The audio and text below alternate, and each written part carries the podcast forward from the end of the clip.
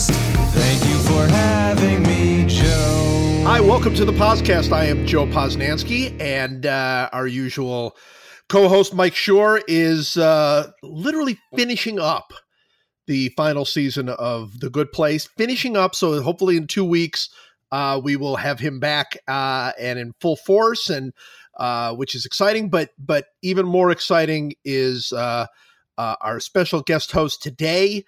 Um, our dear, dear friend Ellen Adair. Ellen, hello. Hello. I'm definitely less exciting. However, I am very excited to be here. So I'm going to try to make up in, in the excitement gap Th- there is no exci- excitement. no, no. There is there is no excitement gap here. There is no there is none at all. You are more exciting than Michael every time. No, Uh, how are you? How how you know? I, I, I you were just on MLB Network. Everybody is now beginning to fully appreciate your awesomeness and your baseball your baseball um, acumen or or whatever you want to say. Uh, yeah, you're and now you're on all kinds of baseball podcasts. It's you're you're you've become a baseball celebrity, haven't you? I don't feel that way. Uh, not at all. But I mean, I, I think I certainly have being on the baseball podcasts to thank for being getting to be on MLB Network, which was a lot of fun. And so thank you. No, you were great. You were great. So we'll be doing uh we'll be doing a special baseball draft here in a little bit, and we're going to, of course, do the Yankee Minute uh, as well. Uh, but I want to start off be, uh, because Ellen, uh, as everybody who follows Ellen on on Twitter and and uh, Instagram, and if you do not, you should. Uh, what is your what is your uh, on on Instagram? It's just Ellen Adair, is it not, or is it something Mm. else? On Instagram, it's Ellen Adair G, the letter G. Ellen Because- Adair G. Yes, because somebody else had already taken Ellen Adair. I don't. I don't know who that person is. I'll bet you they're Ellen Adair. I'll bet you I mean, yes, that is that is true. um, and and and on Twitter, I am Ellen underscore Adair. I know who has taken Ellen Adair without an underscore. I Oh. haven't looked at it in a while, but I mean, this is back when when I ha- had first signed up for Twitter, and it was like a mother daughter duo that makes baskets or something like that. Oh. I, I'm it's it's a few years ago, so I wish I could look it up and remember it exactly. But I just thought that that was really hilarious. I was like, that is wonderful. I actually wonderful. approve of the fact that you are just at Ellen Adair and that I have to be at Ellen underscore Adair because you should you should go on and and make baskets, mother daughter duo. I'm into Do you it. think you think one of their names is Ellen and another one is Adair? Do you think that like like they're like it's they're actually two different people? Do you think that's how that works? Or That's possible. I don't know how many people there are with Adair as as a as a first name, but uh, Yeah, my, it's- my it's- aunt's name, it, first name is Adair. So oh, see, So yeah, they- so it, there's at least one. At least one. I, I I imagine there are there are there's more than one, and I imagine that that more than one of them makes baskets. So I think that's really.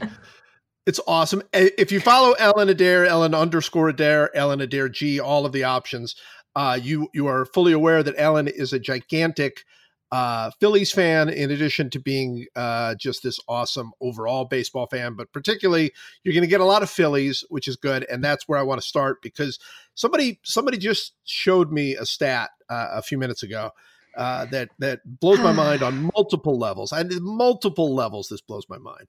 Uh, so so Mike Tauchman, Talkman, however you say his name, the the new Yankee sensation, who I'm sure we will discuss during the Yankee Minute, um, has 2.8 WAR this year uh, in 60 games. He's been he's been insanely good, basically uh, Mike Trout level player uh, for 60 games. And Bryce Harper in double the games in 112 games uh, has a full win less in war than than Mike Tauchman does. And uh, I know, I know, and I'm not bringing this up to you to to haunt you as a Phillies fan because let's face it, on a daily basis you are getting haunted as a Phillies fan. That's sort of how that that's sort of the the role you have chosen in your life. But here's my question for you, and this is a, this is a semi serious one. Um, where are you on Bryce Harper right now? Like where where is like your Philly enthusiasm for Bryce Harper. It's his first year. You know, it's not uncommon for somebody in their first year to to struggle, especially the beginning and and all of that. But he has been kind of a dud. He's not been terrible, and and, and has at times been okay, but he's not been great. Uh, kind of a dud. Uh, but it is his first year. So, where would you say your optimism and enthusiasm is for Bryce Harper at the moment? That's a really great question. And I would say that I am I am baffled uh, that that Bryce Harper is not succeeding in an environment where everybody can hit a bajillion home runs.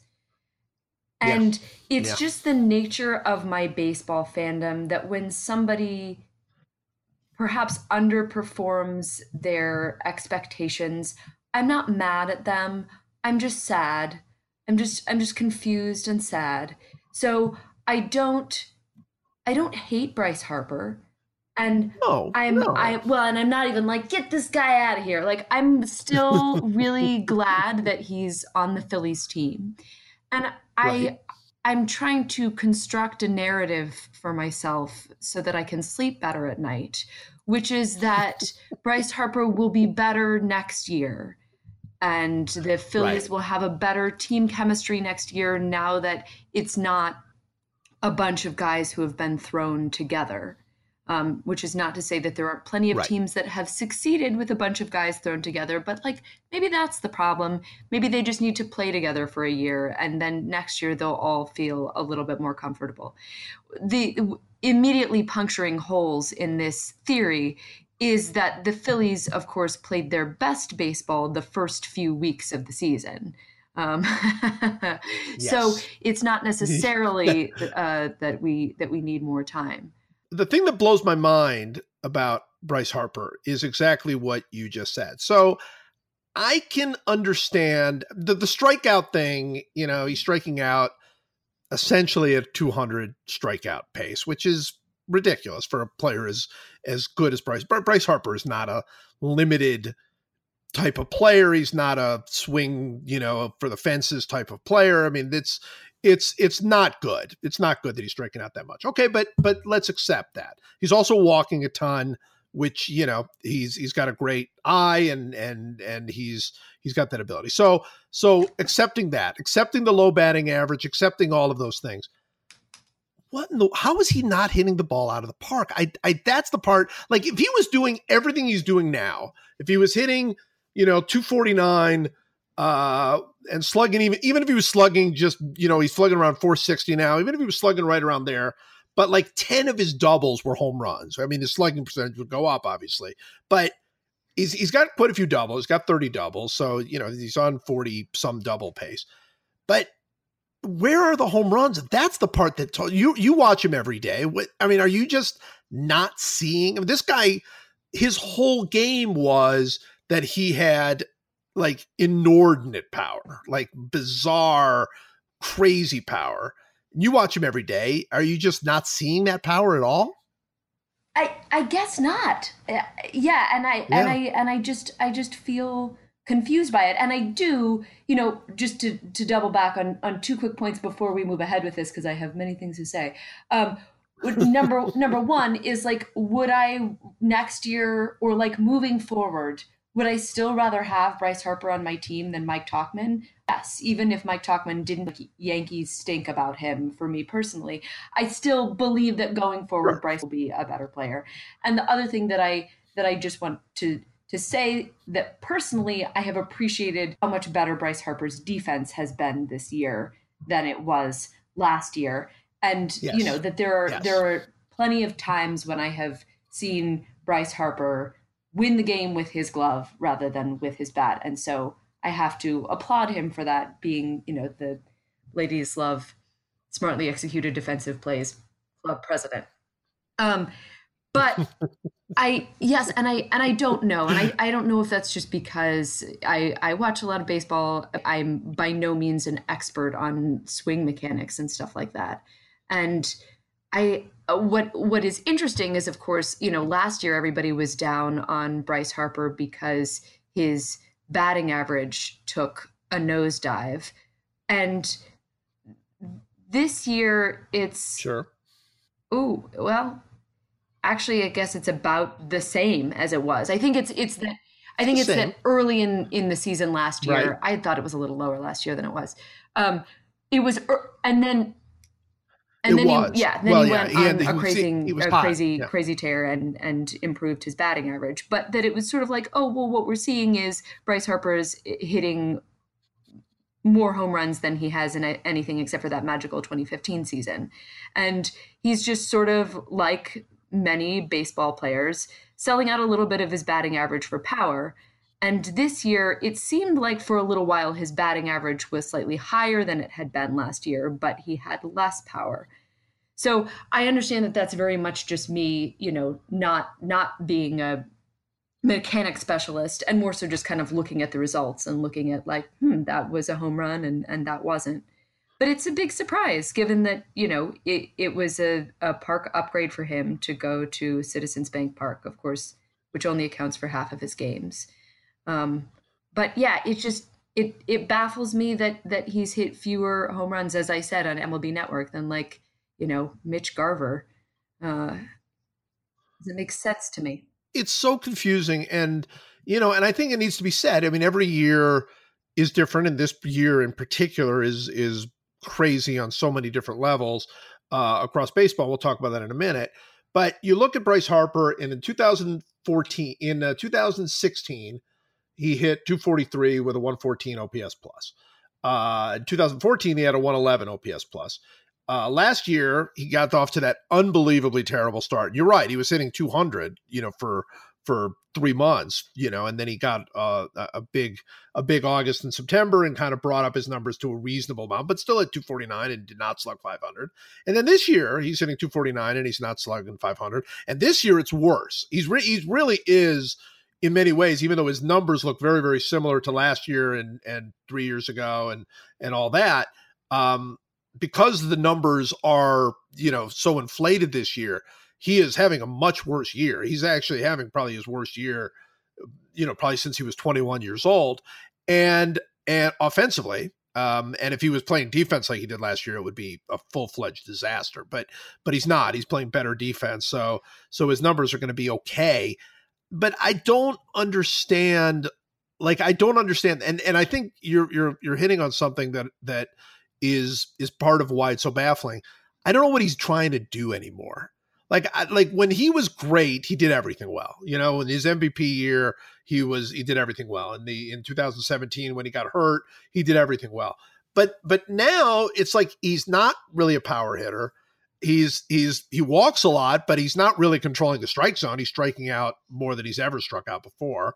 Um, he's he's certainly not going to beat you on the bases. So what what is happening? What is he even? You know, he just seems like a mess of a lot of of a lot of things, and he just doesn't. He just doesn't. He feels like a puzzle missing about five pieces, and you can't figure out what the heck they are and and how he gets them back. And that to me has been the weirdest part. And I think the fact he's doing it in his first year of a what what how long now was this deal this deal was 73 years right it was 73 Yes, those are the years, exact numbers. sixty-six yes. thousand billion billion dollars, right? It was whatever it was. Yeah, I think that I, I don't have it in front of me, but that's how I remember it.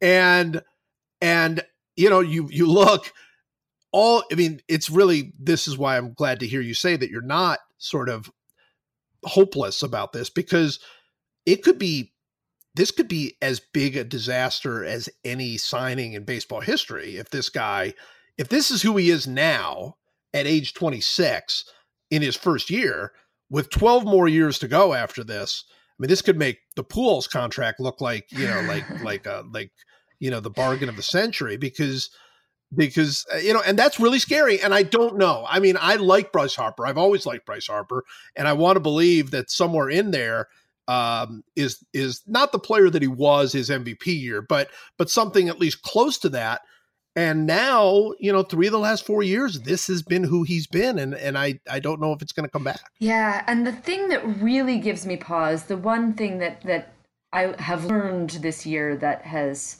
um, devalued my opinion of Bryce Harper is to learn, as is always sort of casually mentioned on broadcasts, that he doesn't much go in for like looking at tape or you know looking yeah. at, at numbers and trying to improve himself that way. He really is just sort of like no i'm just going to keep battling through and i'll find it. And i understand that you know um, that not every baseball player feels that that is useful for them um, just in the same way that i understand that that actors are different you know? So i actually i very much like to have to now i'm just used to it watch myself look at it and be like oh this is how i can improve this is what i can do next time in the scene. But for some actors right. to have watched themselves just do a scene them super self-conscious and then they wouldn't be able to do it the next time. So i sort of get that. And at the on the other hand i feel like okay it's 2019 i think you're you need to learn how to not make that self con make have not have that make you self-conscious anymore because that's the direction that the team that the that the whole game is heading is that we have all of this information and players are using it to get better and players are you know going to to driveline and they're you know meeting with Doug Latta and they're they're they're figuring out how to make themselves better. And that Bryce Harper has such incredible talent and doesn't want to avail himself of any of those things it it worries me a little bit. I'm not to lie. Yeah yeah i but well it, as well it should because it's not like you know i mean i always remember george brett always used to talk about you know he, he, he was really struggling and then he went and started working with uh, with the famous uh, hitting coach Charlie Lau, and you know he he and when he made it all the way to the Hall of Fame, he really credited Charlie Lau, but he was the first one to admit that the reason Charlie Lau was able to save him, the reason he listened to Charlie Lau is because he was hitting 220 at the time, and and if he was hitting 290, he would never have gone to Charlie Lau. Like he, the only way you go is if you're failing. That's really when you start looking for things. So sure, it's all well and good for Bryce Harper when he's hitting 330 to say, hey, I do it my own way. That's great. But like I say, this is three out of four years that Bryce Harper has been, you know, at best, you know, above average. You know, I mean, he's he's he's at his worst, he's been well below average. But I mean, he he's the the superstar uh, element is is has not been there uh, at all, um, except for you know very brief stretches. And so you would think, hey, this this time to start putting away whatever preconceived notions you might have about how to get better because uh, exactly. Uh, you got to get better. So it's it's you know it's it's crazy. Well, this leads into what I want our next topic to be, and and as Ellen, as everybody I assume knows, and Ellen just mentioned, Ellen is a is a wonderful actress, and Ellen has done uh, Shakespeare, uh, a lot of Shakespeare. Uh, Shakespeare is what brought her into the profession. Uh, and so I sort of have this. I don't know if it's a Shakespearean question, um, but but it but it is it is sort of. Um, I want to discuss this in a bigger global sense because everybody's talking about um, the crazy home run pace that we're on in 2019, and uh, it is unprecedented. And there are, you know, every day I seem to come up with with new. Uh, numbers or or somebody points something out to me to show just how crazy it is. We're gonna 19 teams have a chance to break their team home run record and and uh, the five or six of the worst um, home runs allowed. Pitching staffs in baseball history are going to happen this year and this year alone.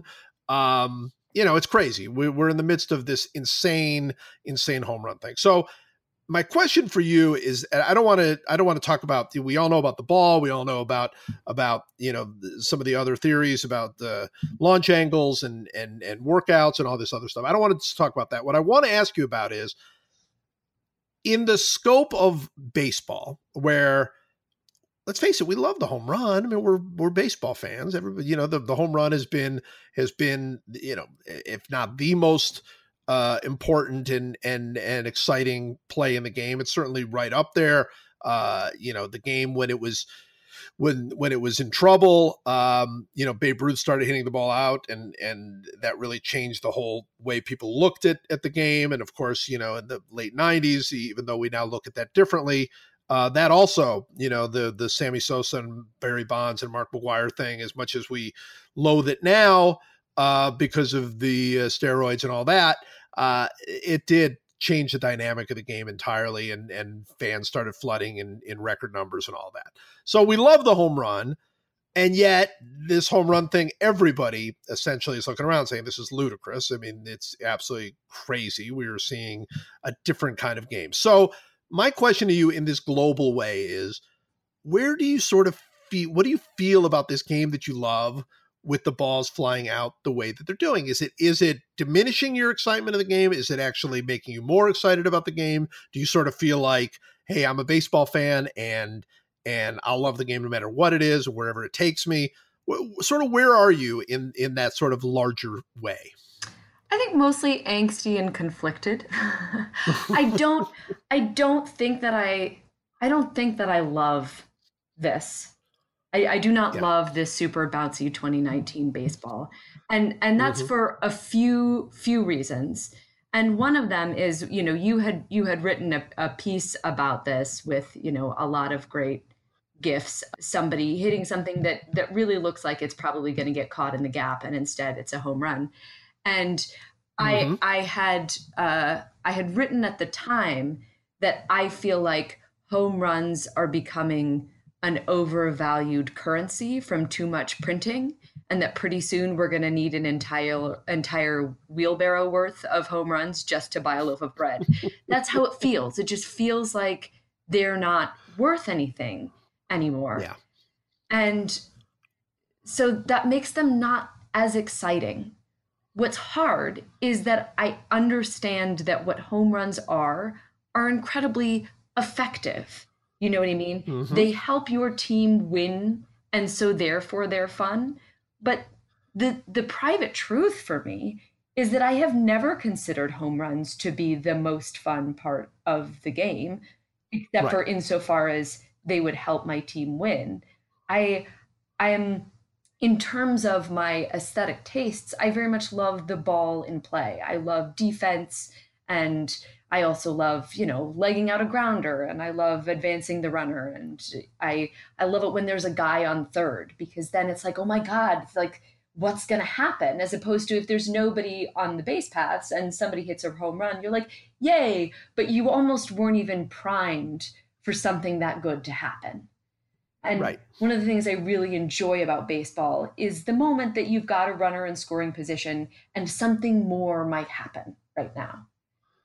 So, all of this is to say is like I understand that sabermetrics teach us that, you know, a a pulled fly ball is the most effective kind of ball that you can hit if you want your team to win. And I'm not saying that baseball players and baseball teams should less try to win just so that fans enjoy watching baseball more. I'm not saying that, but I am saying like I I just I feel conflicted about it. It also feels to me like home runs are are the super cheap and easy thing to get excited about, you know? It's sort of like yeah. the basic baseball fan thing, you know, like it's it's like saying that somebody lives for home runs is like saying that somebody lives for avocado toast or something. Um, yeah, the, the, home run is the avocado toast of, of, of baseball. I, think that's I think this that's is what the people come to the pod podcast for. Is takes like home runs are the avocado toast of baseball. Sure, of baseball. Yeah, no, look, that's hundred percent right. Uh, in in the sense of, uh, look, I know there are people that that you know there and there are people that i hear from because of course i'm in the middle. For those of you that that uh, would like to go to to my to my blog joeposnanski.com um i'm in the middle of writing. Uh, i decided at some point there were it, it was i think 18 or 19 consecutive days where somebody in baseball had hit two home runs in a game. So i said oh this is a crazy streak and and i'm going to write about this uh, every day until the streak is broken. That somebody's going to, you know, because it's a good opportunity to write about baseball, and also the streak interests me and it's kind of crazy. Well, now I'm already sick of it. I, I, I, you know, but but apparently it's never going to end because even before this podcast started, this is we are doing this on a Wednesday afternoon, and already two people have hit two home runs. So I know I'm going to have to do it for tomorrow. I'm never going to get to stop. But but you know, so I kind of want to to explore this idea, and I'm here from people that say, look, I love it. I love it. You know, the, the it's uh, the home runs are home runs are great. They're fun to watch. Uh, we're seeing more of them than ever. You know, you I, I I understand you guys might want to be purists, but I don't care about that purity. I want to see the game. Uh, I like the home runs, and and you know, it's sort of like the people that I always. I remember in the 90s and, and late 80s just getting sick of the dunk, you know, sort of the same way mm-hmm. in basketball. I just got to, like, all right, enough, you know, and every every uh, Sports Center uh, highlight show was just 12 dunks and and you know four guys in the audience high fiving each other. That was basically all it was. And and and I was you know I thought that's kind of sick. But I think I think that the difference is I I, I don't. I understand that, and, and everybody should enjoy baseball the way that they enjoy it. So if somebody enjoys home runs and, and they're living high this year, good for them. I, I, I have no beef with that at all. But but here's what what you said, and I think that's right. The home run used to be hard. It used to be when you saw a home run, you knew you were seeing something pretty extraordinary, and you probably weren't going to see more than one or two in a game from both teams, from either team, right? You were and and there'd be plenty of games you would see where you wouldn't see any home runs, and and you know, and it was like that was that was the game. And so when you saw somebody at home run, that was likely to be the only home run you were going to see from your team that day. And and you're like, okay, this is this is uh, this is great. And and if you ever saw somebody hit two home runs in a game, I mean, it was like, well, I'm never going to forget this day. I'm going to remember this day for the rest of my life, right? yes. And and and now it's not like that. And and it's you know it's it it is it it is that that you know, where I, I guess where people used to, where they said, okay, the, to teach my kid not to smoke, I'm going to have him smoke a whole carton of cigarettes in a closet or something, right? It's like it just feel like we're just getting overwhelmed with the home runs to the point where it's like I don't get the same enjoyment out of it. And and so that in a larger sense that's how I feel about it. I I think you're right. Strategically, you can't argue with it. It's the it's the most it's the most effective play it's it's your best bet. You're you're you would be from a from a you know sort of a um, from a sabermetric standpoint, but even from just a general, even it's not like you have to go into any kind of deep numbers to get this. You, it's worth striking out a couple of times to hit home run, right? I mean, it's worth that. This is the the hitters are making the right um, calculations. I mean, they are the runs are way up this year, and that's because people are saying, uh, you know, the home runs are out there to be had. Uh, the ball is obviously bouncing, so uh, we'll take the strikeouts. Strikeouts are up too. We'll take those because we're going to get the home runs. So you could depress the ball and and make it so it's much harder to hit a home run. Um, but I don't know if hitters would be able to adjust. I think we would suddenly just see lots and lots of strikeouts, but just less home runs, which that wouldn't mm-hmm. be great either. So, so you know, so I think the game's in a real bind because of this, and I think it is. It's this bigger question. It's not a question of 2019 alone. It's a question of kids that are growing up watching this game. Uh, you know, how exciting is this to just go out there and just see home runs to the point where home runs are devalued, as you point out. You're not seeing balls in play as much. You're not seeing great defensive plays as much. You're not seeing uh, certainly, you know, people. Why would you ever? Steal a base in 2019 ever. Like, what? What's the point? Mm-hmm. I mean, the chances the guy's going to hit a single are no better than the chances he's going to hit a home run. Why would you ever try to steal a base now? And so, so yeah, I mean, I think we are. I think baseball's at a real crossroads in that way. I yeah, think. I mean, I I think that you're going to be writing about the two home run games until they they change the ball back honestly. So so in the like 2023, I'll still be doing it every single day. I mean, well, my hope, gosh, my hope is that they they change the ball. I'm not saying make the ball dead. I'm just saying make it the 2018 version of the ball. Like that ball was mm-hmm. plenty bouncy.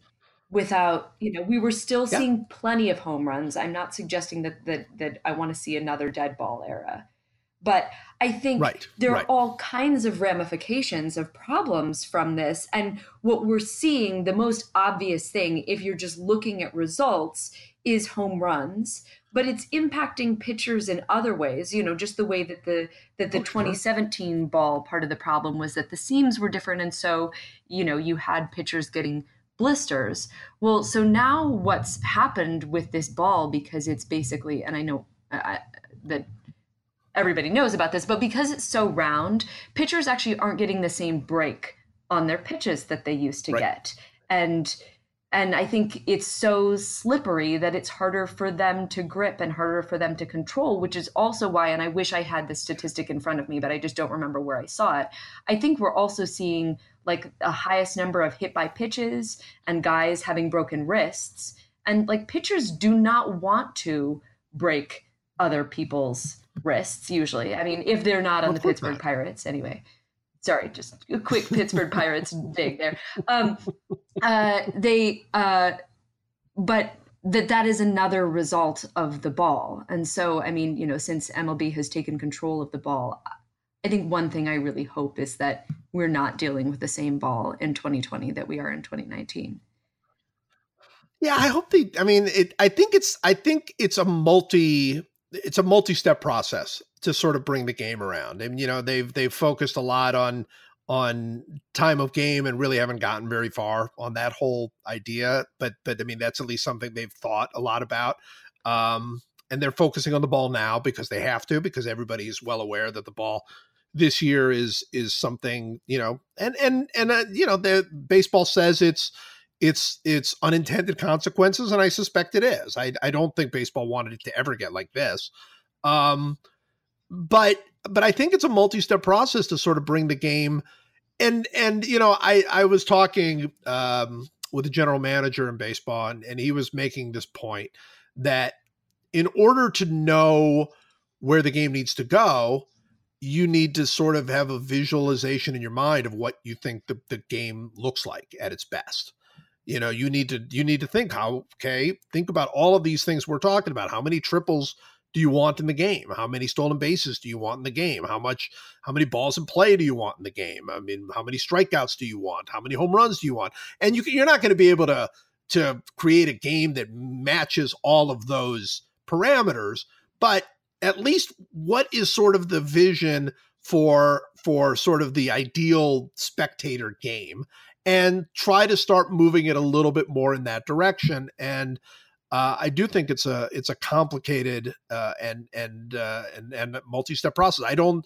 I don't think bringing the ball back uh, in any way is going to it, it, the the worst thing that can happen is you depress the game to the point where they're scoring runs like they were in 2014 where it basically we did have sort of a second dead ball era there in 2014 2013 uh, nobody was hitting but now you're even more strikeouts right because that that's not going backwards so um so you would you would literally go back to 68 if you if you if you did that so so I don't know, Ellen. We are we going to fix this game? Let's fix this game. How are we going to fix I don't it? I don't really know how to fix it. I I have a like tinkering around the edges kind of fix because that's the uh, unfortunately probably the sort of person that I am. So I actually do Sure. have an idea for for a rule change, which is uh, sort of two pronged, and nobody agrees with me, but I'm I'm gonna venture Okay. this out there right now, which is that I propose that after 12 innings of baseball, that the Right. winner is decided by whichever team has produced more runs not via the home run. Oh, I see. Kind of like a kind of like a um like a little tiebreaker type of thing. It- seems like there's been something in other sports where there's sort of a little like a little tiebreaker where they go we go like like sort of at the end of seasons where they're like all right well they're tied so we're going to go to goals for and goals Yes, against or yeah. something like that. So All right. So runs scored not by home Yes. run is what you want. And and my my Oh, thought like is, it. you know, most teams don't go into a game thinking that they're going to play extra innings, and like usually they're right. Right. And uh, and it would. I mean, I love extra innings baseball, um, even even when it has. Well, it it depends. Like the extra innings that the Phillies experienced last, I think it was Friday, in which like you know Roman Roman Quinn actually, despite despite getting the loss, did pretty well as a pitcher in that game, having also, of course, uh, Sure. hit a home run and stolen two bases. And Vince Velasquez Sure. was a total hero. You know, sometimes I'm a little Right. um, I don't know. I just sort of question why Vince Velasquez is in the starting rotation and not Nick Pivetta, just because Vince Velasquez really only has two pitches. It always seems to me like he's he really should be a bullpen person, and I think it's maybe just because he was part of a Matt Klentak trade, and so Klentak has more like skin in the game to be like, no, no, no, this guy, we, we're to totally win this trade. Still, we're anyway. That's a t- that's a complete right. dis- sidebar from my point, which is that like there's there's something that can be a little delightful about like super wacky 15 inning baseball, but it's clear that the players are really tired. It you know they're and they get tired for days afterwards. And I also feel like I'm in the minority of people who are still there after 15 innings, being like, "Wee!" Right. and there are all these other people like yelling at the players like get this over so we can go home which is just makes me like mad and laugh at the same time because i'm like nobody's making you stay here dude you know what i mean the players have to stay here but you can go home um anyway so i think that this that the the notion of ending the game after 12 innings i think actually is maybe pretty popular. And i think that it's my my other proposal which i actually feel more strongly about would lightly incentivize producing runs via another method without like totally trying to overhaul the game.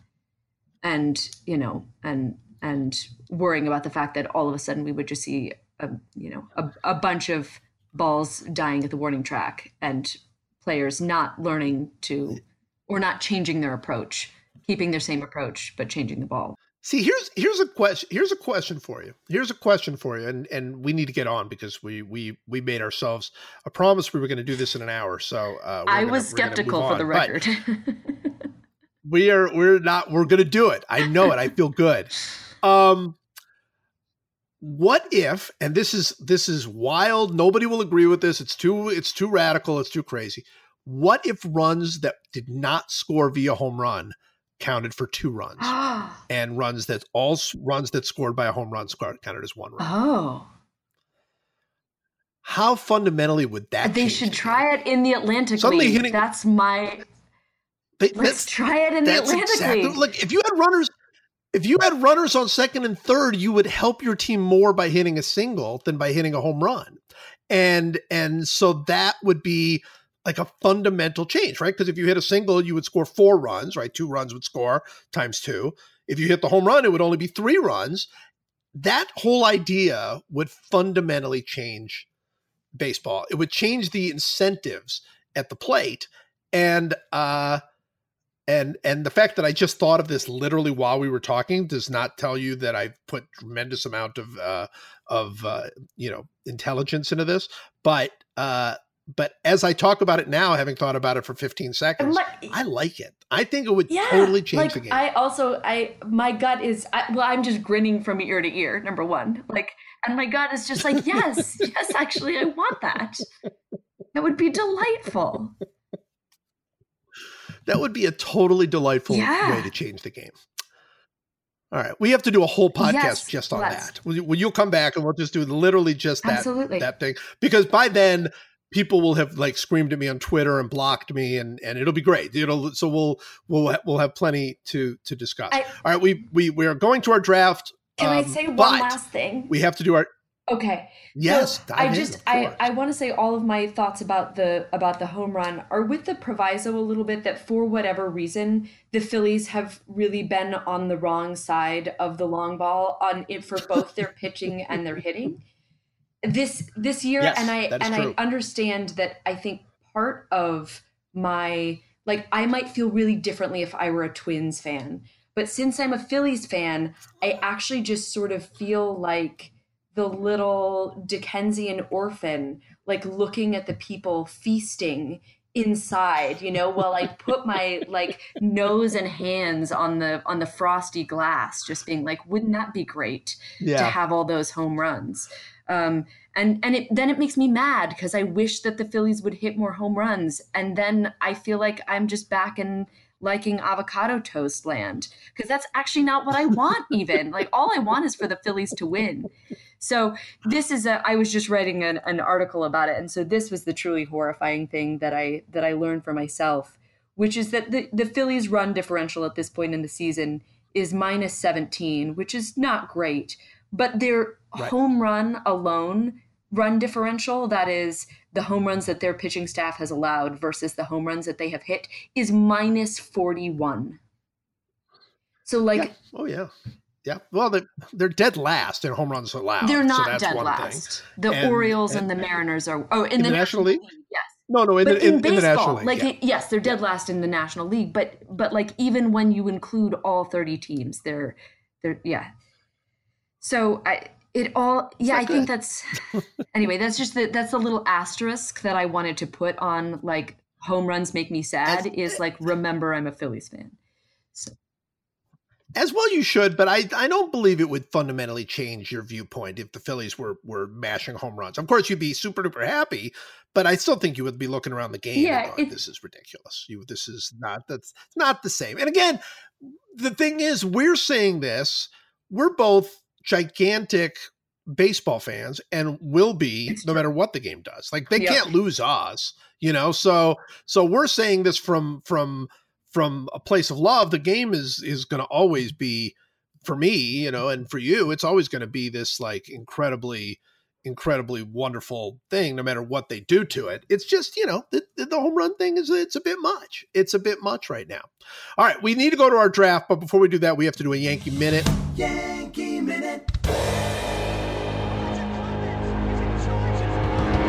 This is going to be the first Yankee minute that is going to be 60 seconds. And it is a simple question for you. I'm going to give you the numbers and and then you are going to respond uh, because we both believe that the Yankees uh, are um, witches. They they they literally are witches.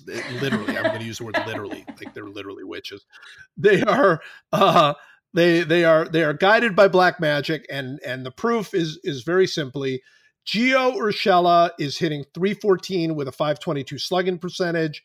Um, Mike, the the the aforementioned Mike Tauchman, uh, is hitting 299, slugging 563, uh, and is coming off a game where he basically had a Mike Trout game where he had a homer, a double, stole a base, and made a, a ridiculous catch in the outfield.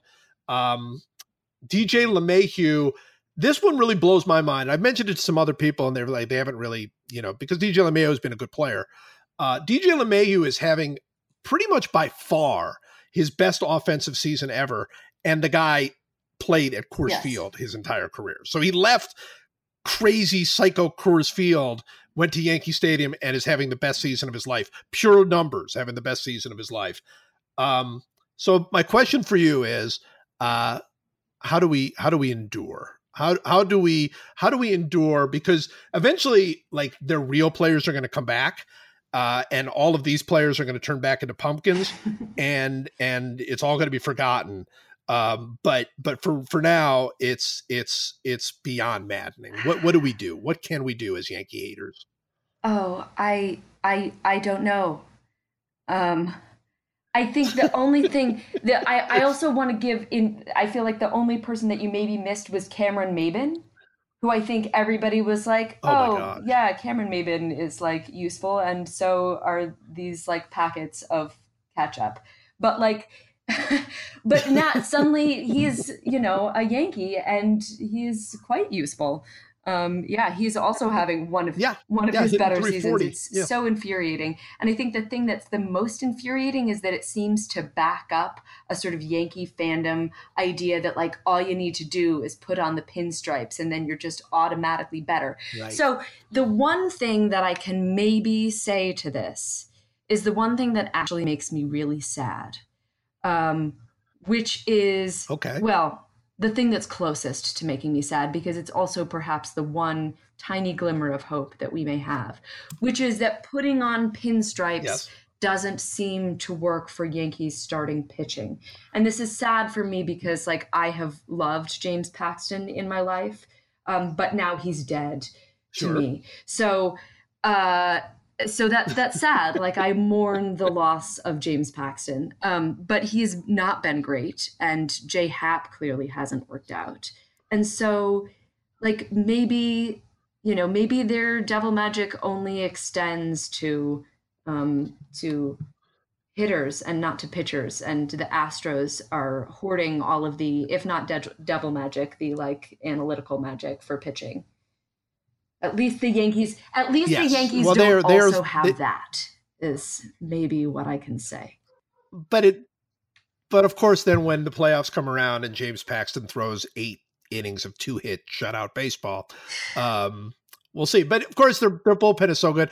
But you are right. The one sort of glimmer of hope is this team gives up home runs. Big time. Big big big time gives up. I mean they're one of the worst in in the, the american league uh, and in baseball in in home runs allowed uh, they're giving up bombs they're going to set a team record for most home runs uh, given up uh, so that is, and they're and they will probably at some point have to play the Twins, who hit a ton of home runs. But of course, they're also going to play the Twins, who they have a like a just- ninety nine yeah, and two record it's against really in the last fifty years. So they just own the Twins. It's it's very tragic. So, all right, well, we've offered no hope there, but we have to go on to our draft, uh, and we are drafting uh, baseball stats. We're, we're going to make this a full fledged baseball podcast. Uh, we are drafting baseball stats. Uh, very exciting, and you get the first pick. thank you for for giving me the first pick and i'm going to take this advantage Oh, nice. because as I think I told you, um, since being on the podcast last time, I like this so much that now this is a game that my husband and I play, where we'll Yes. just draft, you know, like cuisines of the world or dog breeds or something like that. So I, I, I'm a little bit better at the strategy of this than I was last time. oh, and you dominated last time, so that's not good for Oh, me. well, I, I, I don't know about that. also, also, like I had other advantages of you know having done like 40 Shakespeare plays. That's an exaggeration, Yes. not 40, um, like 25. So, um, I I thought hard about this, and I can't not take war for my first get- Okay. um, my first stat War- partly because it is it is a you know duo directional stat that if we're drafting five things and i was thinking about i want to have a balanced draft of like pitching stats and hitting stats sure. i feel like war obviously works both ways and there's no there's Yes. no other real i mean i yes they're they're incredibly close stats but they're basically also just war um, so there's there's not something else that i that i feel like i could take later in the draft and replace the hole that i would have for not having war not having war. So, and what is it that you love about war?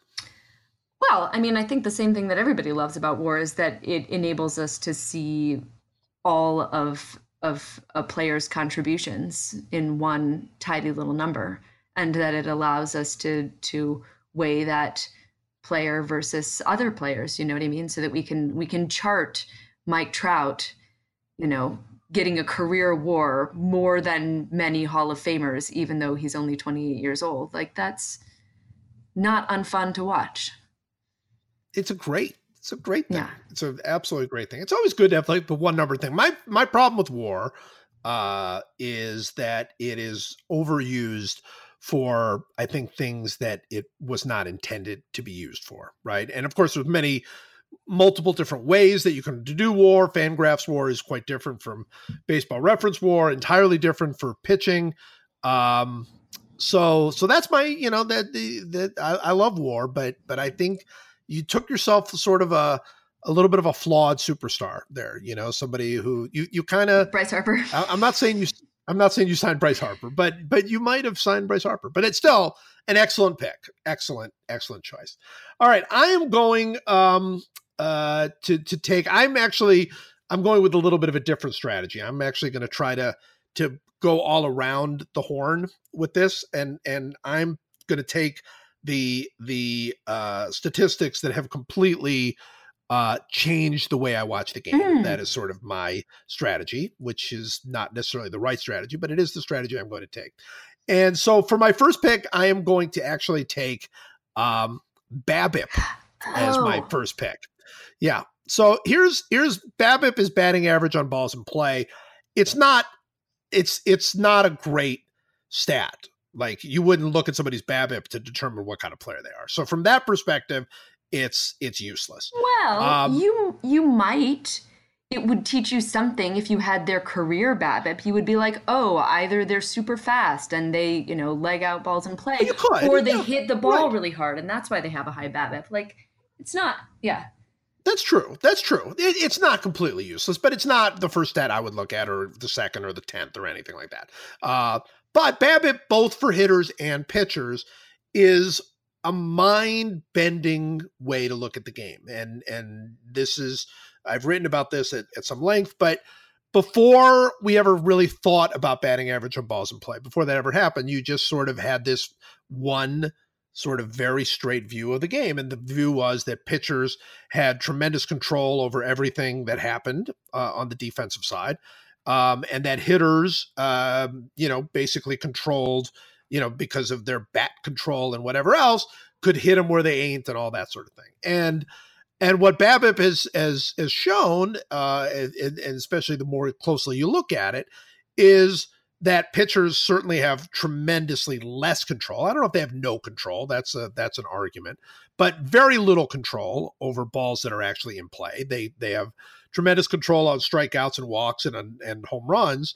Um, but balls in play, there's there are all kinds of other things that affect it, luck and defense and the wind and the kind of ballpark they're pitching in, uh, and somewhat true for hitters as well. That you know, and the hitters have known that forever about hitting into bad luck and and so on and so forth. So by looking at batting average on balls in play, uh, you are able to really sort of break down what kind of pitcher, what kind of hitter you're seeing. You know, you're seeing a hitter that is that is that is just absolutely going crazy, and then you look at their batting average on balls in play, and it's 400 and you go, that's probably not sustainable, right? So that person is probably going to fall off. Same thing with a pitcher. If you see a pitcher who's doing incredibly well, and then you look at their, uh, you know, batting average on ball and play, and it's down at 210, you go, yeah, it's probably not sustainable. So there's all kinds of things that you can do with it. So it's a, in and of itself as a statistic, it's fine, but in the way it sort of bends your mind and thinking about the game, uh, it has completely changed the way I look at baseball. So I'm, I am, and I love saying BABIP. BABIP is really just fun. a- yes. it's a fun It's a thing to say. thing So, say. so that is going to be my first pick. Pick BABIP. And I and I think it is a really excellent pick, and I uh, had had strongly considered taking it later on in the draft. So you're you're Mm-hmm. changing my draft board a little bit, but I, I Excellent. I feel like I've I uh, completely agree with um, with everything that it definitely changed the way that I look at the game. But I feel like I even look at BABIP a little bit differently than I did a couple of years ago. Mostly just because I feel Sure. like we've learned that actually, you know, players can sustain a very hitters can sustain a high BABIP or pitchers can sustain a low BABIP, and that actually does have something to do with something that they control. So sure, Um, sure. Yeah, I that- think that- I I- think right now that also makes it more Yeah, fun to me. I think so Yeah. too. I think so too. I think I think that when we had it as black and white, and you know, and and in some ways, there, you know, some people still look at it as black and white. But I mean, you look at at the what what does you know Fangraphs does with their WAR is basically they build for pitchers.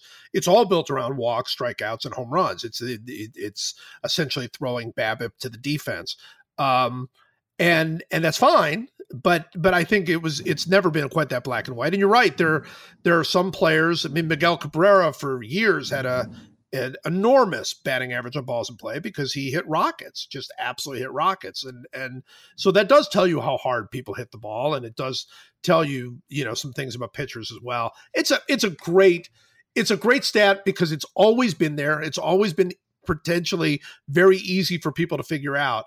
But it was really only about 10 years ago, 15 years ago, that anybody really started to look at at the ramifications. And that's what makes it cool, I think. I agree. Excellent. An excellent choice. Excellent. Oh, thank you. So for my second pick, um, I am going to take uh, I'm just such a nerd with most of these choices. I'm going to take weighted on base average. I just well, sure, Woba. love weighted on base average. I think it is. I mean, you know, like OPS is also useful, but you know, Woba is better um, because uh, you know a double isn't necessarily twice as good as a single. Uh, so sure. I think it really um, and I also like the fact that it is sort of graded on the scale that we recognize. You know, so though I like things like WRC plus, and it is very WRC plus is very easy to read. It like right. I, it feels farther away from old timey baseball stats, and so I feel that's why I love it less. Also, one of my absolute favorite cheers that I will inevitably yell at any baseball game that I attend is, and this is usually like when there are batters on base and two outs, I will yell, Don't be a hero, just do anything that will positively affect your weighted on base average. and it, uh, it's, it's, it's it rhymes it's it's it's uh it's musical i mean of course uh, uh, Thank yeah. you for that positive spin on it. But it always makes people around me laugh, which is really one of the reasons also why I cheer. Um, I love it. Yes. But you don't call it Woba. You won't jump into the oh, Woba is so good. I, it's so oh, good. Know, I will. Tom Tango, who invented it, has has given me full full full ability to call it Woba if I want to. I sometimes I call it Woba, but in that cheer, the goal is for it to be as long and unwieldy as oh, possible. Oh yes. Oh so, yes. yeah. No, in the cheer, the cheer would never you would never say woba but but in general like in in what like it's a great statistic. It really is. And for those that are unfamiliar with it it is it is essentially weighted uh to um well it's it's you know it's using linear linear weight. So it's giving instead of one base uh uh, for a single or or or you know it's it's worked it's based on runs uh, produced. And and so you know so it's it's you know something for a single, it's weighted number for a double, triple homer, and then there's all sorts of uh, adjustments. A and, a, and a hit by pitch are also part of the calculation. Of course, yeah, everything is a part of the calculation, and then they weight it. Uh, well, they do it in such a way so that it it matches up with on base percentage. So if somebody essentially, so if somebody has a three, what is I think average is three thirty. Is that right? I was going to say three twenty, but yes, that is the that is the general. It's something yeah. like three twenty is that, and four hundred is otherworldly, and and that's sort of the idea. So, uh, great pick, great pick. Um, with my second pick, again, I'm I'm I'm not necessarily because you're picking the numbers that I end up looking at the most and end up using the most. And you're gonna so yours will be more useful. Uh, and I'm picking more the, the the numbers that have sort of shaped me as a baseball fan. Uh, so for my second pick, I'm going to choose the Bill James classic runs created. Mm-hmm. Um, and obviously, there's runs created now is is a uh, it's a much more advanced stat and it's great. But I I like the original stat. So so when I was growing up in baseball, of course, the only thing that mattered was batting average. And then if you had to go beyond batting average, you went to home runs and RBIs, and that was it. And those were the three the only three things you would ever hear about. And then this guy Bill James comes along and he basically says, "Why do we care about batting average? The team that leads the league in batting average isn't the best team, isn't the best offense. And you know, there there's there's a very very there's some correlation between batting average and runs, but it's but it's pretty small. And why do we look at this stat? Why does this stat matter to us? We your your goal is not to lead the league in, in batting average. Your goal is to lead the league in runs. And so he wanted to figure out a way to uh, find uh, runs and and be able to to use the numbers to uh, to to to determine you know, give you an estimate of how many runs they should score based on these numbers. And what he ended up doing was he he he you know built a a very now you look at it it's a very simple formula. At the time it was somewhat complicated.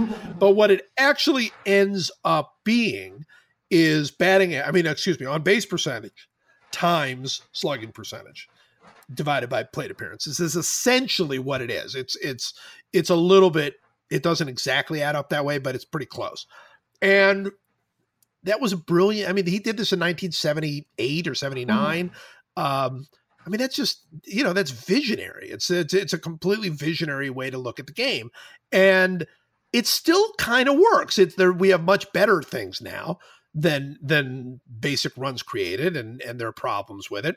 But more or most of the time, if you do even the most basic runs created formula, you will usually get within two or three percent of the actual runs scored, which is you know a pretty good pretty good matchup. So. um so it's a pretty great stat. And it got me to think about the game again in a completely different way where, you know, I grew up like everybody else thinking that it's all about batting average and RBIs. And and here was somebody saying, no, what you really want is is something that tells you how you score runs. And the way you score runs is by getting on base and then and then moving people across the bases. And uh it, it was it was for me, it was mind blowing. And uh and so that's why I'm taking runs. I think it's another really good choice. I'm I'm pretty sure you're going to win this draft because I think you just had a better way of of going in and thinking about it. No, you're picking better. You're taking better stats. I just, me. yeah, that's, I just, that's, I was sort of like, what you know, like if I could only for some reason look at five stats right. for the rest of my life, which ones would well, I? And that's the much smarter way to do it. I just happen to take the more literary way, so I'm trying to cheat yeah, that no, way. I think, I think it's, I think it's better. I think it's better. All right, your so third. My pick. third pick I am going to pick defensive run saved.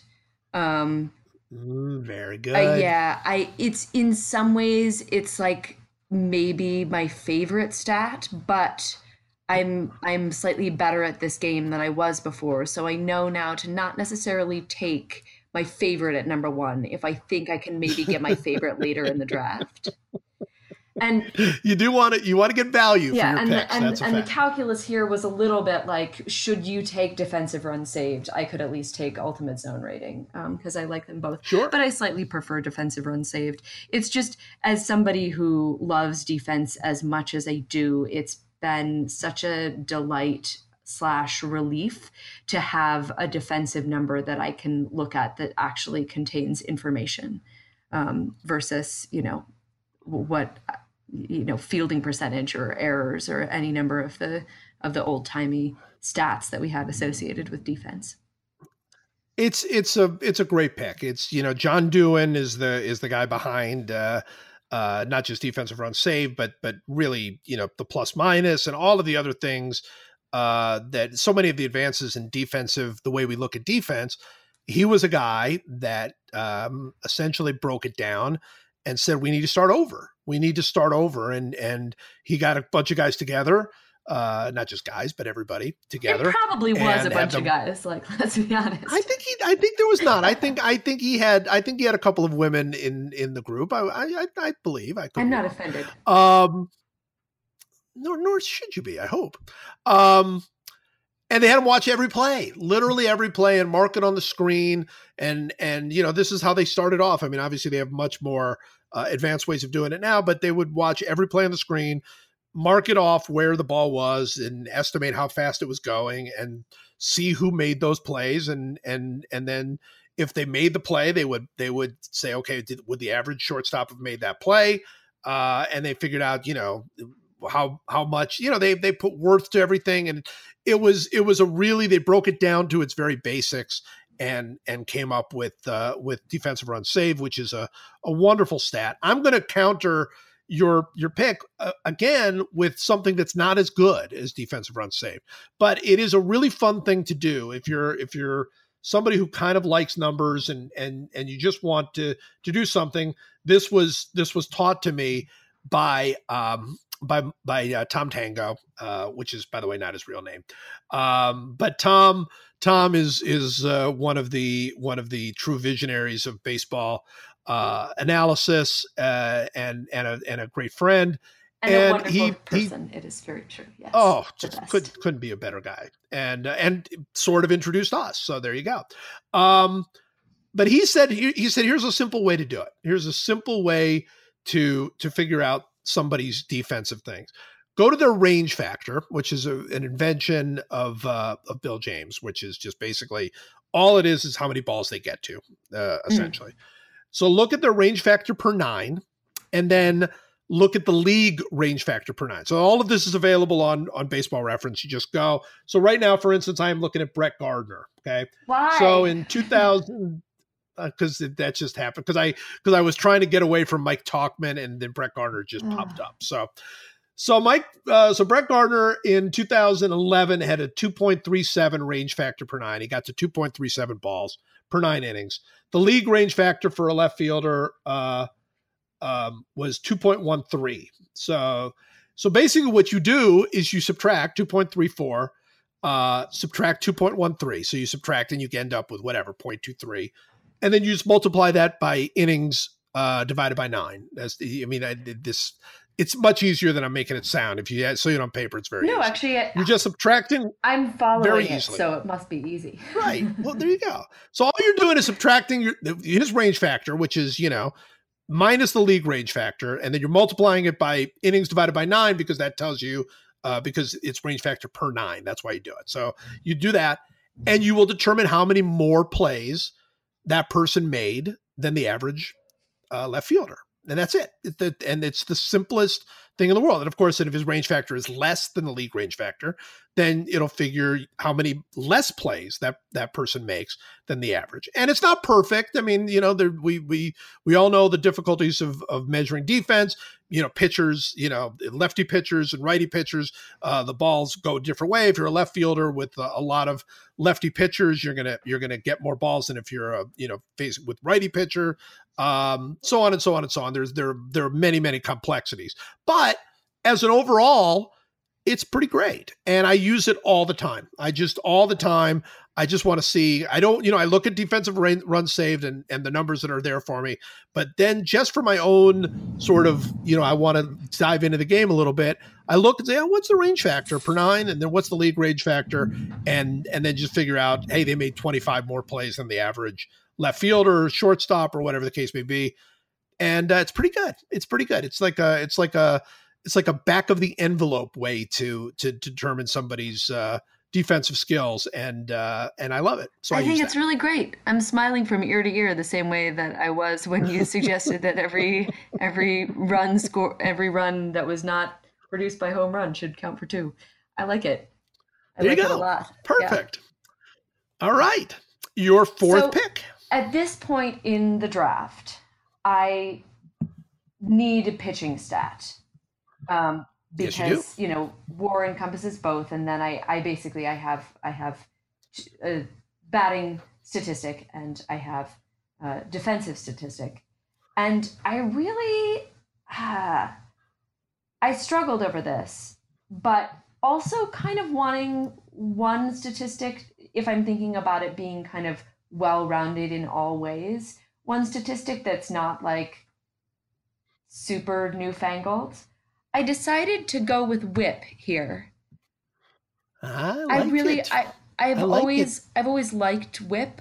I've always thought that it's like more instructive to me than somebody's ERA. Um, which is of course why we have FIP and XFIP and SIERA and so on. And I love all of those as well, but I think I just wanted somebody in my draft that was a little bit more old school. You know, I like wanted it. a school. veteran presence, is what I'm here to say. I wanted a veteran presence. in- batting average was out there as a grizzled veteran, just looking for a job, and and you just looked right I just past. look right past. Right yeah, past I mean, I'm sorry. Like I'm an NL team and I don't have a DH, so what can I do? Whip is whip is walks and hits divided by innings pitched, uh, as I'm sure everybody knows. The great thing about whip, my favorite thing about whip, is that um, there is a round number that is awesome. And look, that's that's silly, you know, but but unquestionably a huge part of batting average's success was the fact that 300 was there, right? Right. Like if if if if the if a really good batting average had been 278, it would not have been it would not have worked, you know. See, it need, you needed like a number. So the fact that you, a 1.000 whip is outstanding. I mean, like legendary, you know, certainly for a career, that was that was Mariano Rivera's whip. So so, you know, you you're talking about legendary. So the closer you can get to that really 1.00 and then of course you see certain pitchers that are insane and, and end up with like an 889 whip, you know, 0.8 0.889 or something like that. And they're they're It's insane, otherworldly. yeah. But but the the fact that there's a 1.00 whip is is good. And so I can like be looking on on on my baseball reference I am, and I can see Hector Neris, and I can say, hey, look, Hector Neris's whip is 1.028, very close to that ideal 1.000 whip. And I can think, oh, Hector Neris is having a pretty good year. And then you look at his ERA and you're like, oh no, he isn't really Yeah. having that good a year. But Um, he's a but good but I trust. I You know what I mean? I trust Yeah. Whip more. I Trust more. Whip more than I do his ERA. I do, especially for relievers. Yes. especially Yes. Well, as long as we're talking about my cheering, I don't heckle very often, but when I do, sometimes if the opposing team trots out a reliever with some truly like horrendous whip, I will yell like your whip is Yep. pathetic for a reliever. um, so you know, one of my it's favorites. it's another stat I just really enjoy looking at. Yeah, well, that's that's really that's really good. You know, one of my favorite heckles of all time, um, and I think this happened in in the I'm going to say it happened in the late 1980s, early 90s, or something like that. But um, so in in Strat-O-Matic baseball, which you do you play? Have you ever played Strat-O-Matic baseball? Is that is that I a- have never played Strat-O-Matic right. baseball. Well, I, I will I will come to to you and with a Strat-O-Matic baseball game, and we will play Strat-O-Matic baseball so that you can you can fully uh, appreciate Strat-O-Matic baseball because it is wonderful. But one of the great things about Strat-O-Matic baseball is that they rate the fielders on on a scale, essentially a scale like one is the best, like one is your you're an elite fielder, and then um, uh, and then you know two is you're you're you're a very good fielder. Three is your um you're like uh you're not very good, but you're you're okay. Four, you're a dud. You're an absolute dud in the field. And every now and again, and this was like the cruelest, the cruelest of things, but every now and again they would give a five to somebody. Like you had to be Oh. you had to be so unbelievably terrible um to get a five but but it could happen you could you could get one if if uh if you were so dreadful in the field and there was a player Frazier. oh, i i'm not saying just I, I feel like I I have to I have to work in all the Yankees digs uh, wherever I can just because of So- the state of the universe right now. So I'm not going to name the name of of the outfielder because, uh, frankly, uh, I I don't remember it. Um, but but I remember that. So he went out to to the field, and I guess he was a Strat-O-Matic player. So this this uh, actually I will name it. it. It was Gregg Jefferies, and so Gregg Jefferies was playing in in the outfield, which was always a mistake whenever they put poor poor Craig Jefferies in the outfield. Um, and I think he was on the Phillies at the time, so that, that's sort of why I didn't really want to mention it. But now I'm just I'm going for it. And people started chanting, "You're a five, you're a five, um, to him, and he he had played Strat-O-Matic, so he knew what they meant, and and uh, to his everlasting credit, uh, got a huge kick out of it. Like really enjoyed the, that chant. Like if you're going to get Oh, yeah, if you're gonna, it, it spoke very well of him. It did not speak well of him uh, as an outfielder uh, at all, and and he was not. yeah, nor Nor, nor should he. necessarily of Philadelphia fans, but that's not anything new. Yeah, it was not. Uh, well, no, actually, I think it's a. I think that speaks very well for the Philly fans. Uh, that if, to to have to know that he was a five, which he was, and and to be able to chant it at him, I think was was pretty impressive. Pretty impressive. So. At least informed, yes. All right, my fourth pick. I'm just going to go. We we're, we're we are we've blown the one hour. We haven't even come close. Um, I, I as Yep. you knew we wouldn't. We come on. We can't. I don't. I didn't want to say it that I'm right, we but can't get right. to. Yeah, you're right. You're 100 percent right. All right, with my with my fourth pick, I'm also going to take a baseball stat, and I'm going to take one that's not a great stat. It's not one that I use a lot, but again, I it is one that that that sort of changed the way I look at the game, uh, and that is ERA plus, and and I'm and it's the Mm. same thing really with uh, OPS plus, um, any of the pluses, even RC plus or whatever. That notion of adjusting, in this particular case, ERA, adjusting ERA for ballpark for the league average ERA, uh, so that you could actually see something. So that so that when you looked at Sandy Koufax's one point whatever ERA, and you looked at Greg Maddux's two point five ERA, you could actually look at it in the context of where they played, the time they played in one number. Like that notion, that ability to be able to do that in one number like that, because uh, as as I'm sure everybody knows, uh, when you're dealing with the pluses, especially with ERA plus, um, uh, you are hundred is average, league average, and then every number above uh, hundred, and this is controversial. A lot of people think with ERA it should be ERA minus, right? It should be like the lower the number, the better. Like ERA, uh, I know that's how Fangraphs does it, but but the way Baseball Reference does it, every number over hundred is a percentage point better than league average. So if somebody's a 135 ERA plus, that means their ERA is 35% better than the league average. If somebody's a 200 ERA plus, that means their ERA is basically twice as good as the league average, and so on and so on. Um, again, many, many limitations to the stat, and I would not use it like, you know, on a, I use it some, but I wouldn't use it like that regularly.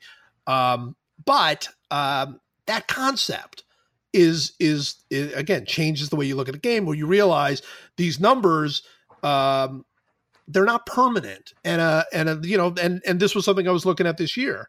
You have a four or five era uh this year. It's not very good. So that's that's that's league average or less. Uh but you had a four or five era um you know in in another year uh 2014 it's horrendous. It's like you're you're not Yes. even good enough to be in baseball, kind of thing. Um, Yeah. And then if you had it in 19, you know, in 19, well, I mean, this year is basically, but in 2000, that's better than league average. So you know, it's it's really interesting how how that that plays on your mind and how you think about the game. So that's why I like it. Totally. No, another another great choice. And and like some of the reason why I I prevaricate Sorry, there's a thunderstorm here. I'm sorry if you heard that. It does sound That sounds terrible. Get get in. This is the worst time for you to be doing something electronic. oh, I think I'm okay. Um, but I'm just I apologize for the noise. Um, uh, yes, this is one of the reasons why, uh, despite the fact that I I don't just want everything in baseball to become a WAR leaderboard, I still had to pick WAR first Of course, of course, because it's one one number to look at, you know, absolutely, throughout all time. absolutely. All right, your fifth and final pick.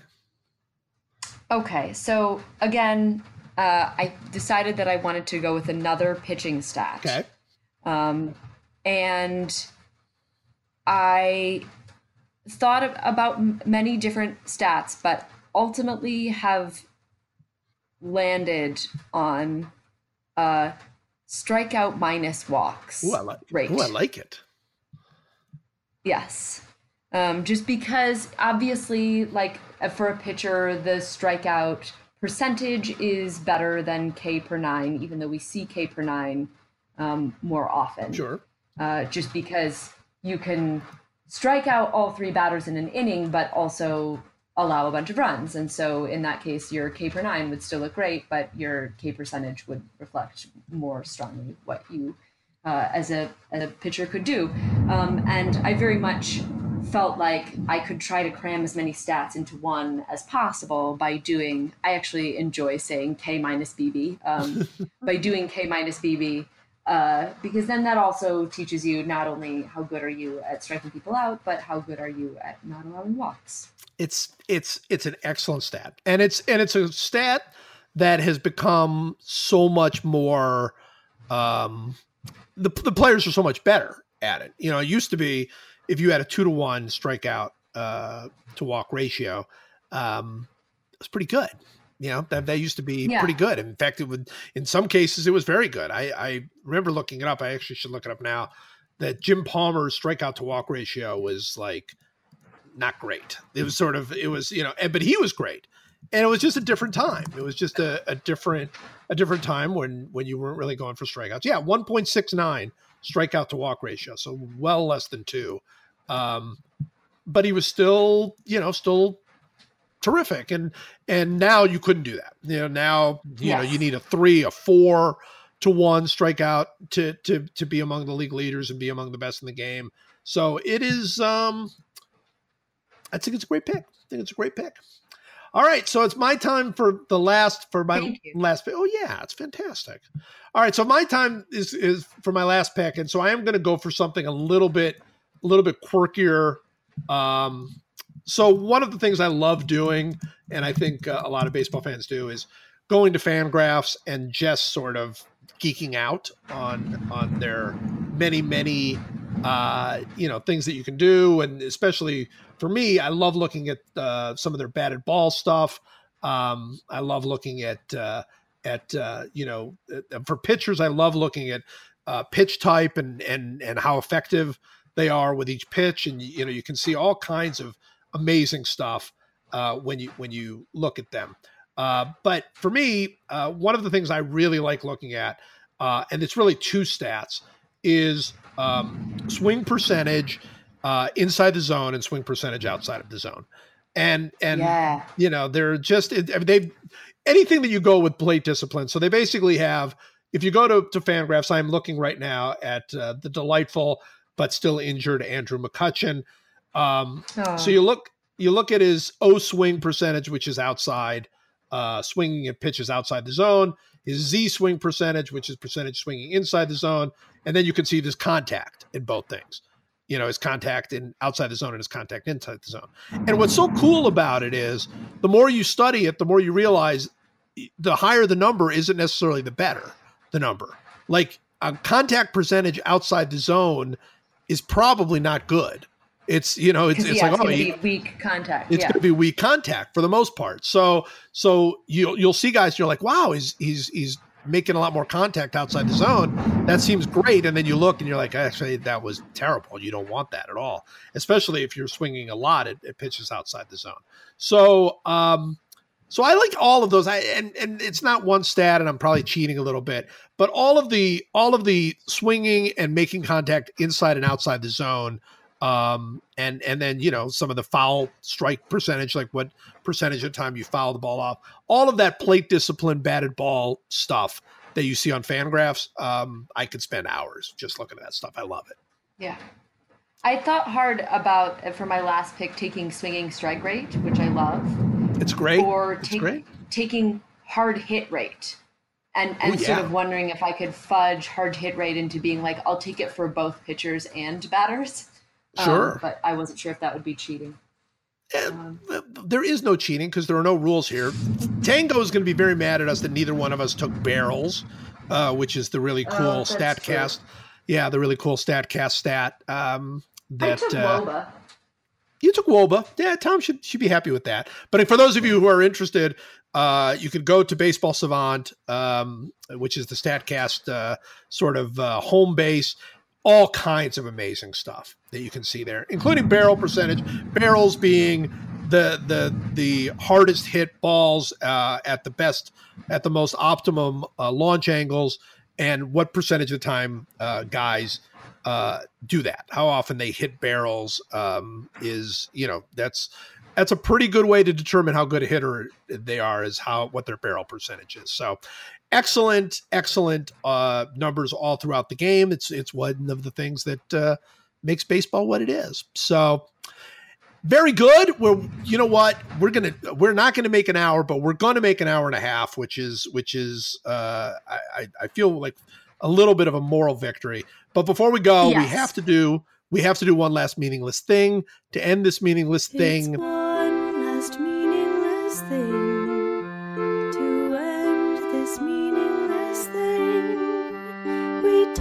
About sports and we draft things we know, like how beaches are terrible places to go. No hot fruit for Michael, more Diet Coke for Joe. The podcast, whoa, it's one last whoa, meaningless thing. Do you want to go first or do you want me to go first? Um, I can go first. Yes. All right. I think uh so I was I was going to say something else but uh, given my off the cuff um dig at avocado toast I feel like it's only fair Yeah. that I I say that I am a a basic B uh in in other ways in other things that I like Yes. um, I I do just really like pumpkin flavored things. I know that's lame, but I do. And what I have felt about that recently, um, that has brought this to mind, is that I really love poke. wow. And every like there is a poke place on every corner in New York now. And I really love it and I'm glad that they're providing me this service, but also there's it makes me it doesn't make me feel like I like something that's cool anymore. It makes me feel like I I like something that is that is oversaturating the market. It makes me feel like I like home runs basically.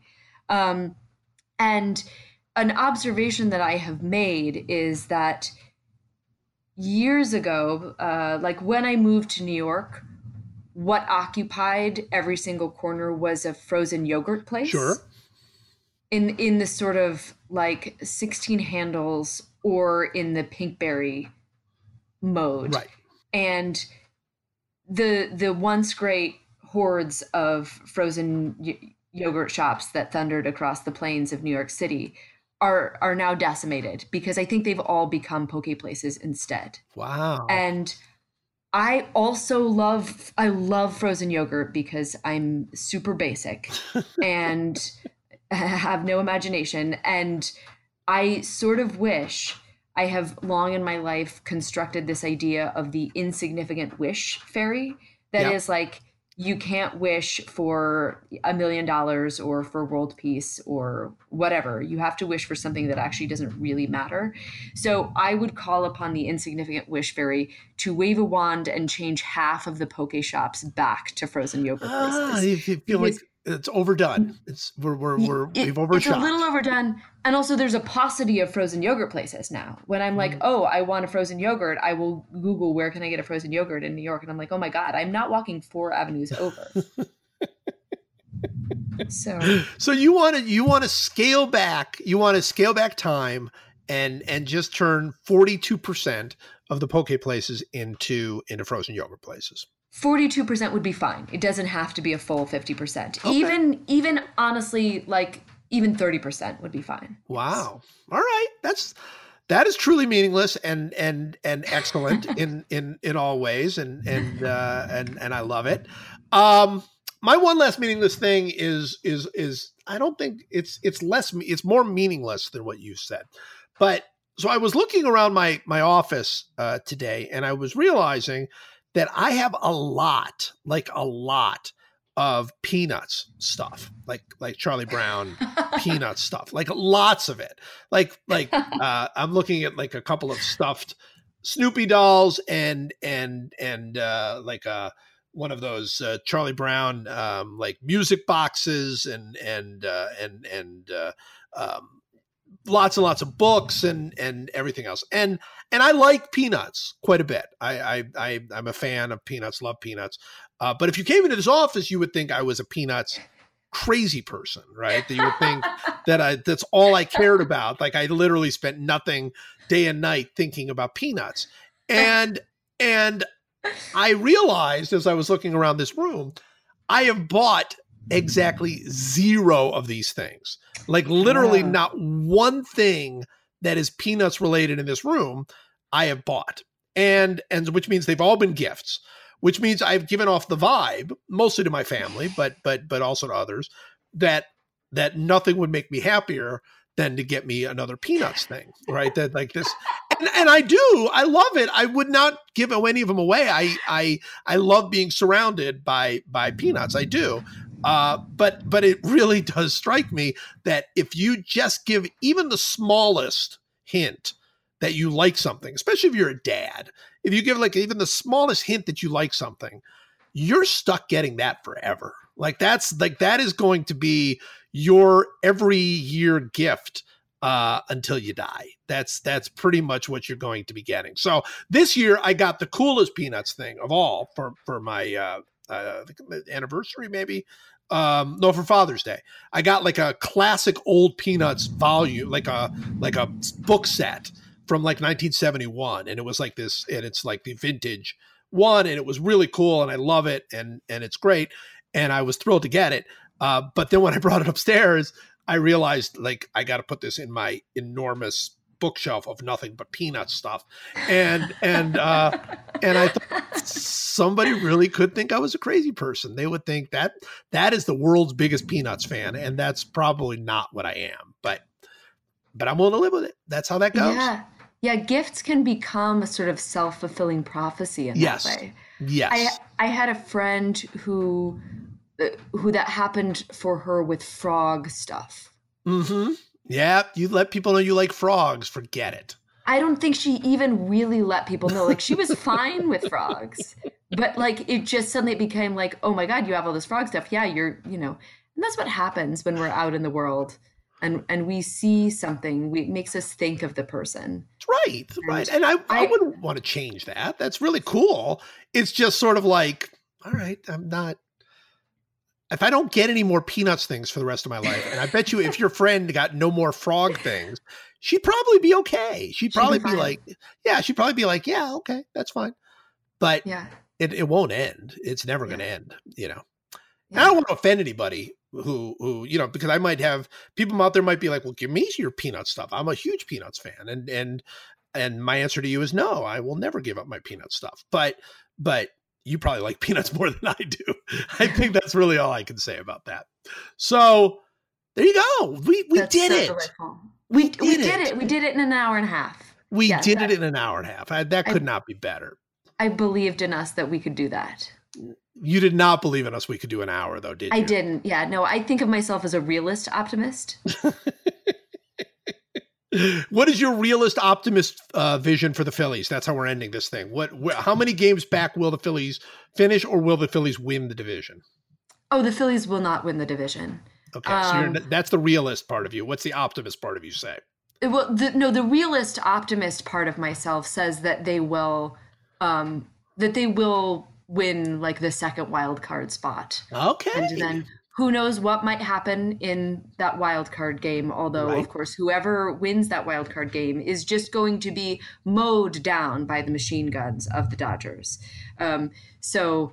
You know, I, I'm I'm pretty sure that even best case scenario, that's as far as the Phillies Phillies go.